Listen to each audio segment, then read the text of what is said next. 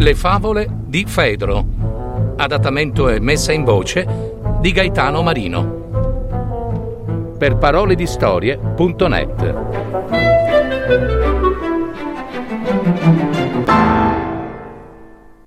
I due cani. C'era una volta un uomo che aveva due cani.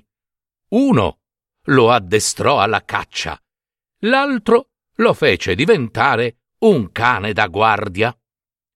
Ogni volta che il cane da caccia usciva alla ricerca di prede e tornava con la fresca selvaggina, il padrone gettava una parte del bottino anche all'altro cane.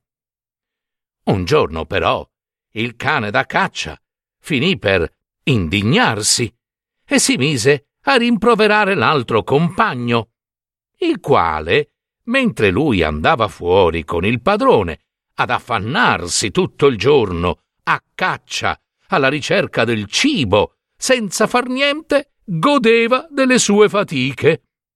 Eh, non lamentarti con me, replicò il cane da guardia.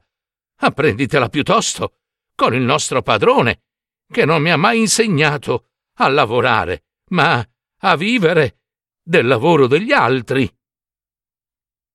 morale. Le persone pigre non devono essere rimproverate o biasimate se tali sono state educate.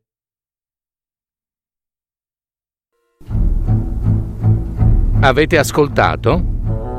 Le favole di Fedro www.paroledistorie.net